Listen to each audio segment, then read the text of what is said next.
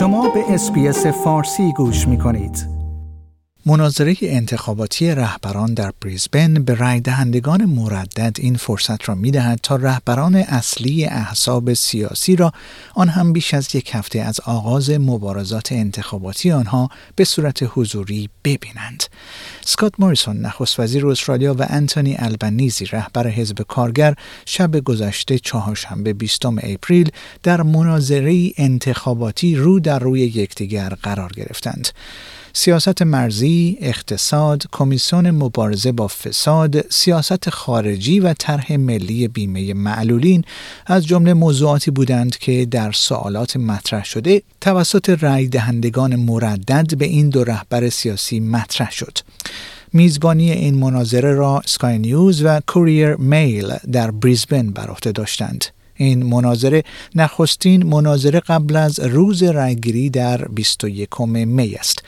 در پایان این مناظره آقای البنیزی با کسب چهل درصد آرا از یکصد شرکت کننده در نظرسنجی که ارزیابی می‌کرد چه کسی بهتر عمل کرده است برنده این مناظره اعلام شد.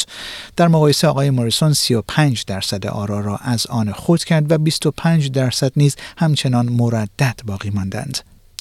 در مناظره آغازین بین این دو رهبر هیچ خطای قابل توجهی از سوی رهبران صورت نگرفت و آنها تلاش کردند تا در موضوعات کلیدی سیاست خود نسبت به دیگری تمایزی را ارائه دهند. موضوع رویکرد آقای موریسون و آقای البنیزی در خصوص ایجاد یک کمیسیون تمامیت ملی از جمله مواردی بود که این شکاف را نشان داد. آقای موریسون در پاسخ به سوالی درباره برنامه های خود در خصوص ایجاد یک نهاد فدرال برای مبارزه با فساد بر الگوی دولت خود ایستاد. او گفت پیشنهاد ما برای کمیسیون صداقت مشترک المنافع اطمینان از یک پارچگی و درستی در سراسر دولت کامنولث است. این کمیسیون چیزی نیست که سعی در محاکمه افراد در رسانه ها داشته باشد اینکه دوست پسر شما کیست یا چیزهای مانند آن در همین حال آقای البنیزی نیز گفت که نیاز به تشکیل یک کمیسیون فدرال مبارزه با فساد با قدرت برگزاری جلسات عمومی برای به گفته او بازگرداندن ایمان به نظام سیاسی وجود دارد. رهبر حزب کارگر گفت حقیقت این است که در کمبرا بوی تعفن به مشام می‌رسد. او گفت آنچه ما نیاز داریم یک کمیسیون ویژه مبارزه با فساد است که بتواند تحقیقات خود را کنترل کند. اگر این موضوع به نفع عموم است این کمیسیون باید بتواند جلسات عمومی داشته باشد. من یک کمیسیون مبارزه با فساد می خواهم که نظام سیاسی را مورد بازخواست قرار دهد. در خلال این مناظره به سیاست مرزی دو حزب سیاسی نیز پرداخته شد. دولت اطلافی ادعا می کند که فقط می توان به آنها اعتماد کرد تا از بازگشت قاچاقچیان به تجارت قاچاق انسان جلوگیری کند. در مناظره روز چهارشنبه آقای موریسون از تجربه خود به عنوان وزیر پیشین مهاجرت استرالیا که عملیات مرزهای مستقل و سیاست بازگشت قایقهای حامل پناهجویان را اجرا کرد یاد کرد. او گفت من این کار را انجام خواهم داد زیرا این کار را انجام داده ام. در همین حال آقای البنیزی نیز متعهد شد که حزب کارگر به حمایت از سیاست حفاظت از مرزها ادامه خواهد داد و گفت زمانی که حزبش پردازش پرونده های پناهجویی در مراکز برون مرزی استرالیا را ایجاد کرد او معاون نخست وزیر بود.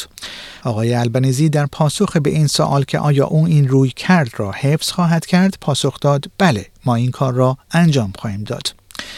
هر دو رهبر همچنین در مورد آینده طرح ملی معلولیت توسط زنی که گفت پسر چهار ساله اش در این برنامه اخیرا با کاهش حمایتهایش مواجه شده است مورد سوال قرار گرفتند.